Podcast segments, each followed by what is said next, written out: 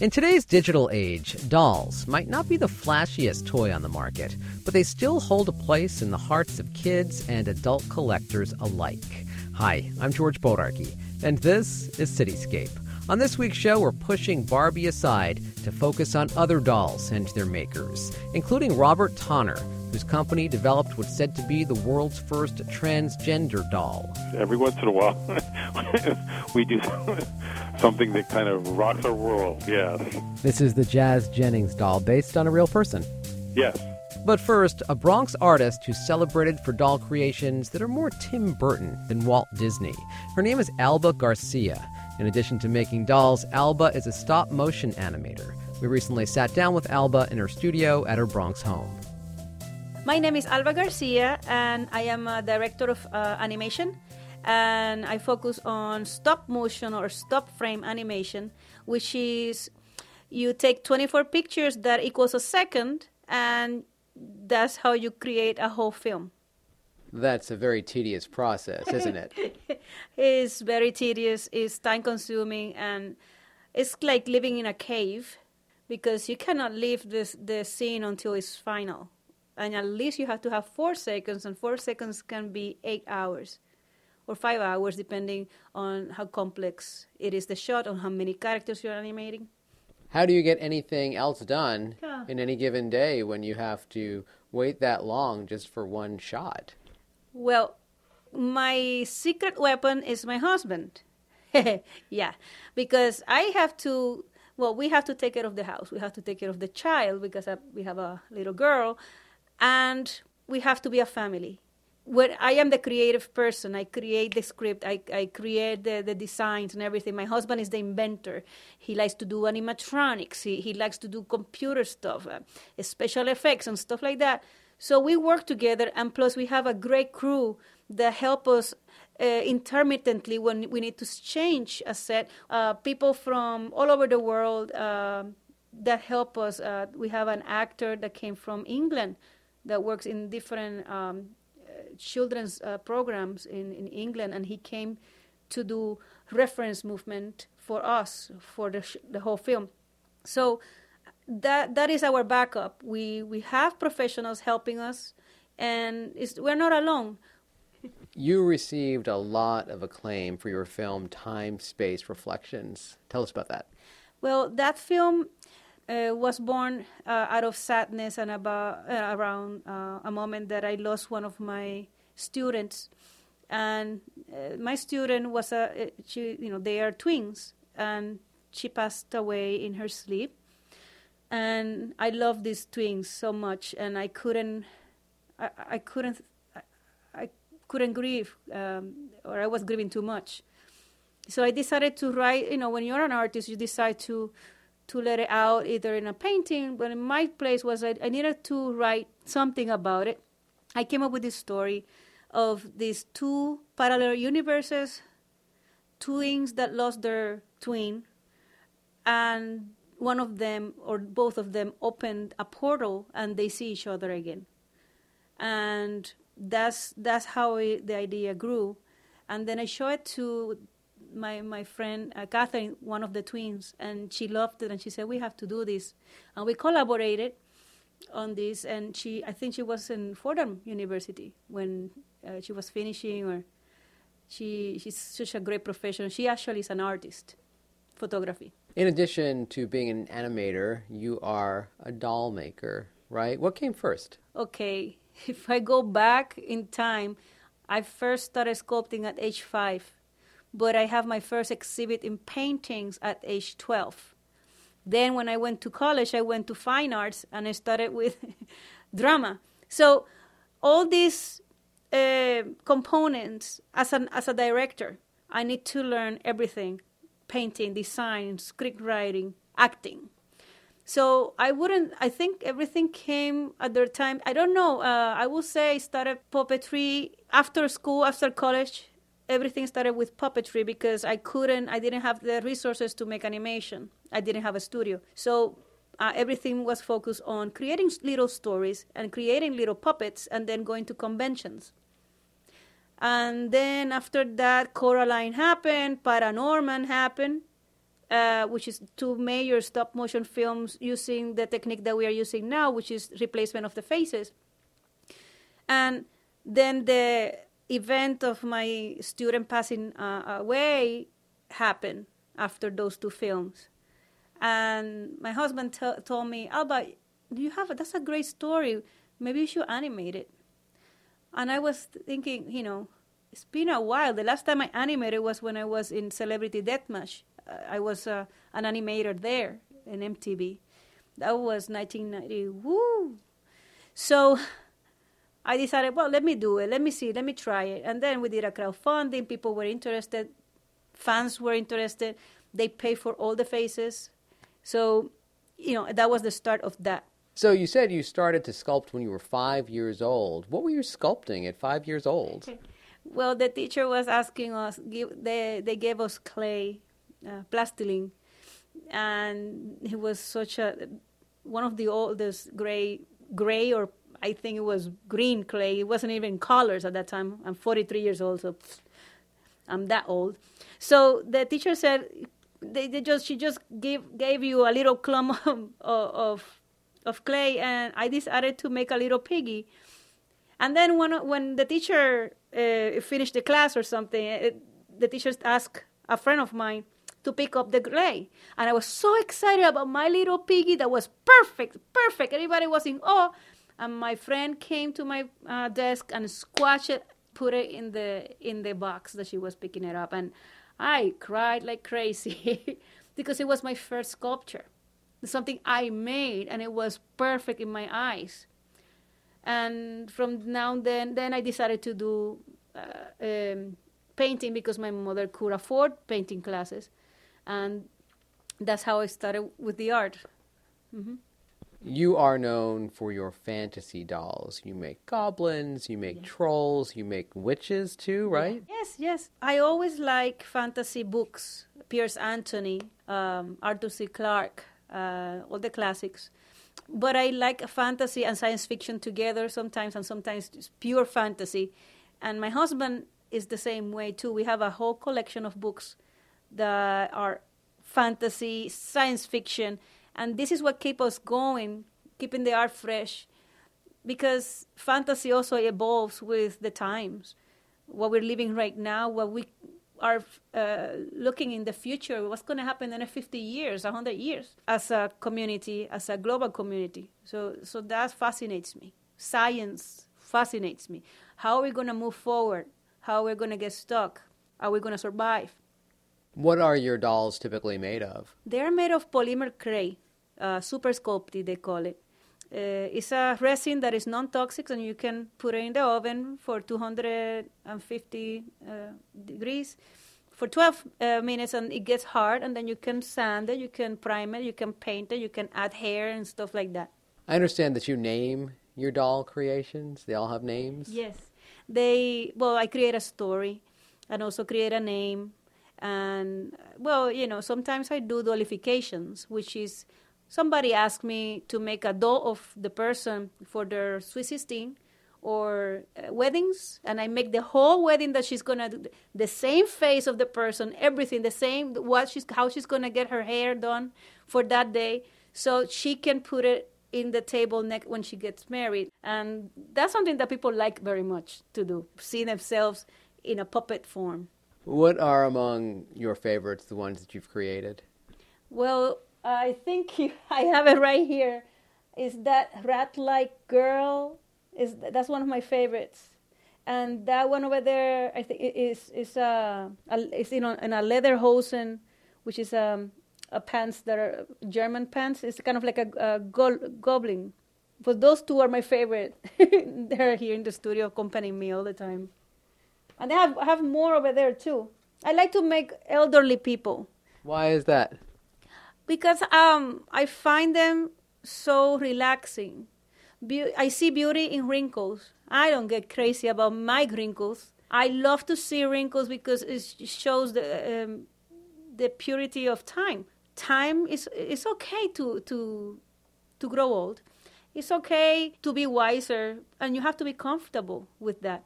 I noticed that a lot of uh, media and stuff like that they focus on on being perfect and we are not perfect, and imperfections are beautiful. So why not embracing them? Some of your dolls are a little scary. Is that Yeah. the intent? yes. Well, I like goth uh, style and I like uh, horror fantasy as well. A person is not a person if you don't have a light and a dark side. And I like to focus on both because you have both. Uh, sometimes you get angry, and how is that is going to be represented in a doll? Uh, or sometimes you feel like you are so spiritual. How is that going to be represented in a doll? So those represent, in my view, emotions and how to present it. It depends on the colors that I associate because people in in Japan associate the, the same color. For example, red is success over there. Over here, red is anger. It depends on my realization, what I think as a person in born in Puerto Rico, raised in the Bronx, that you know how do I see the world is totally totally different from a person that is in Mongolia or a person that is in in Australia. Give me an example of a story that you created around one of your dolls. Okay, usually those go into personalized books. I have a book that I create a doll and I create a little story. I had the story of um, a centaur girl that was a cartographer many and she created maps of her fantasy land. And she was you know that one is in a store in manhattan that nobody hasn't picked up yet but it's there. And i have i make stories also on, based on some of the books that i read. I like the character so much i want to see it through. So i make it for fun. You're an artist you have to make things for fun. But also i get commissions and sometimes i just get so inspired that I had this, you know, I went to a hike and I saw this place. I take a picture of that place and I want to create a character that will live in that place. So this inspiration can come from everywhere. I understand that you're also inspired by real skulls. Is that Yeah. true? Yes, I collect uh, real carcasses and skulls because that's you know mortality. I I like the theme of death as well because we're gonna get there one day. Hopefully not soon, but I like to see, uh, especially insects. I have a lot a collection of insects uh, because I want to be able to see in three dimensions how it is the reality of an insect so i can if i want to create an insect like monster i know how the joints move uh, and and stuff like that the, how the skull moves and stuff like that so i love science so much especially biology because i can understand kinetic movement kinesiology what do you think of an old fashioned classic Barbie? Oh, please. no, my daughter is 10 and she never liked Barbies. She created her own dolls. She sculpted because she saw me. She wanted to create her own dolls. Yeah, and she likes some. It would be the Monster High ones because those are different. They're more creative than Barbies. Barbies is not. It's not creative. It's just like no, not a Barbie in this house. No. What would you say is the primary message that you're trying to get out there with your art? I want to make uh, meaningful films, films that change people's perception of a, of a theme, for example. Uh, that we are all different, but that doesn't mean that we are less. You, you know, I struggle with dysle- uh, dyslexia and dyscalculia. It's very difficult for me to write on typing. It's difficult. I cannot focus sometimes because the words are moving. And I still force myself and I create screenplays but it's very hard but i don't give up that's the key. Yeah i think that that's it. I don't give up. When you create a doll, what comes first, the story or the doll and then the story? well hmm, that's a good question.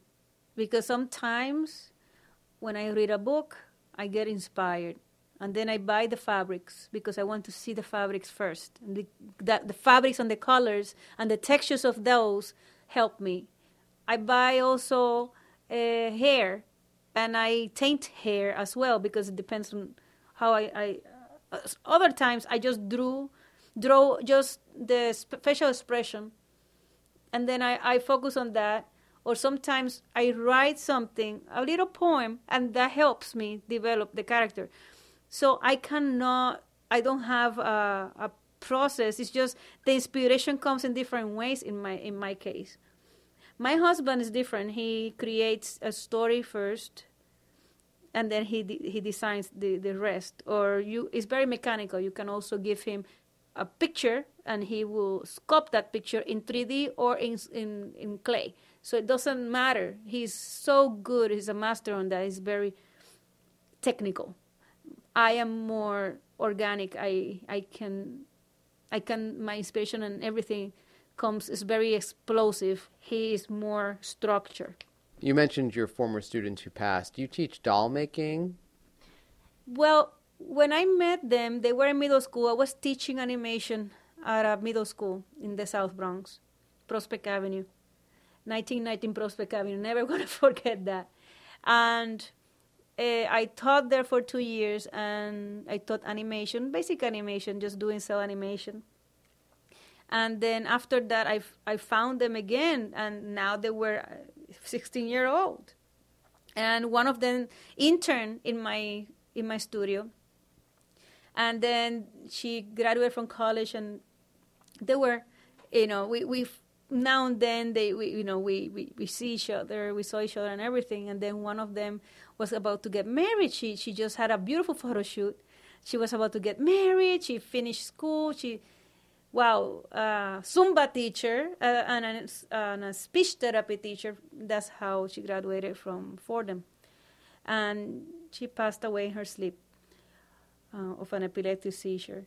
And that's the moment, you know, that really, it make me feel so powerless, you know, time, you know, time and, and circumstances, you know, you're one day here and another day you're not. So that was the turning point as an artist, as a human being, as a mother, and as a teacher on what what I'm gonna do with my feelings, and is my art gonna reflect that feeling? And that's the moment that I decided to start again. Are you still teaching today? Hmm, not yet because I'm I'm teaching Zumba, but it's one hour I am uh, in a week. That is my instant gratification. Okay, this is a slow process, and I need some, uh, you know, release. That's my release. Puppet making, not yet until I finish this, and I have two more uh, projects that I'm working on. This one, which is gonna take longer, and another short film. So I'm focusing on this, not not teaching yet. You have this wonderful fantasy world in the basement of your house here in the Bronx. So amazing, Alba. Thank you so much. I know it's full of stuff, and well, we have to, you know, it cannot be more tidy, but there is there the set, the lights, the all the other props and sets that we are going to use in the following months. So soon this will be nice and tidy. But now it's just working mode. Is there anything else about your art or about your dolls that you would want to add that we didn't talk about? Hmm. I think you know, uh, for young wo- women and men that are into the arts, and you know, one thing that I notice uh, is that people give up too easily. We need to teach the next generation that you have to continue what you love Guillermo del Toro, we, I met him in France, and we were talking about uh, stop motion because Guillermo del Toro was working on a stop motion prior making movies, and he was doing a stop motion, and somebody he he went home and he came back, and somebody entered the place where he was animating and uh, destroyed everything, and they uh, robbed all the cameras. You know, they they completely uh, took everything away. So that could, you know, that could render Guillermo del Toro like, I'm, I'm not doing this anymore. No, he continued. He continued, and then after that, was Hellboy and you know Pacific Rim, and now Shape of Water. So he never gave up, and and he said, Alba, I love your work and everything, and I'm like, oh, thank you. and I'm just a little, you know, a little artist in the Bronx in a basement and he can recognize the work that we do. and and not only those, there are major companies too, like um, like uh, Aardman. Aardman is releasing a new film now. Early Man is claymation, and Laika and Wes Anderson. I was invited to the studio in England. They're releasing um, Isle of Dogs, which is another stop motion animation. It's very interesting. So, I I I receive all this love from animators that work in these films and the directors that are working these films too, and that keep me going because they recognize that we work hard. But the thing is, we are not a big company. We're a small company that can be creative. A big company sometimes cannot be as creative because you know they have producers that change the story, and we can maintain that integrity in the story here. Are you online? Is there a website where people can check out your work? Yes, uh, www.fantasiation.com. And also, you know, if, if people want to uh, send me a message or something, it's there too. And you can see the awards, the process. Also, we have videos there so people can see the process and the how do we, did we make time space reflections and the new film we have also um, moments that you know pictures that people can see how we did it or how we're making it. And are you still taking custom orders for dolls? That would be a possibility. Yeah, for that, yes, because I need to fund the film, so I can make that too. So you know, people can come. You know, they can send me a message and we can talk about it for big events. I would say like a wedding or a Swiss thing. oh, but thanks so much. Thank you so much for coming here and, and allow me to to show everybody about what we do here because it's not easy promoting. Alba Garcia is a stop motion animator and doll maker. She lives in the Bronx. Oh, you beautiful doll. Now on to a doll maker who promotes real world diversity in his dolls. Robert Tonner is known for making the first transgender doll. His company, Tonner Dolls, is based in Kingston, New York. Robert joins me now on the phone. Robert, thanks so much for taking the time. My pleasure, George. So, first of all, what inspired you to open a doll company? Oh, I don't think you have that much time. uh, it's it, kind of an odd sort of mix of things. Um, I, I went to school for fashion illustration. Couldn't do that because I was bumped out of the class. It's a long story, but I went into fashion design and actually did that for 15 years. As a hobby, I was doing sculpting and I did figurative sculpting, like you know people and stuff like that. So uh, when I went to start a business, I thought mm, I could mix my sculpting with the fashion design, and you have a doll. What was the first doll that you created?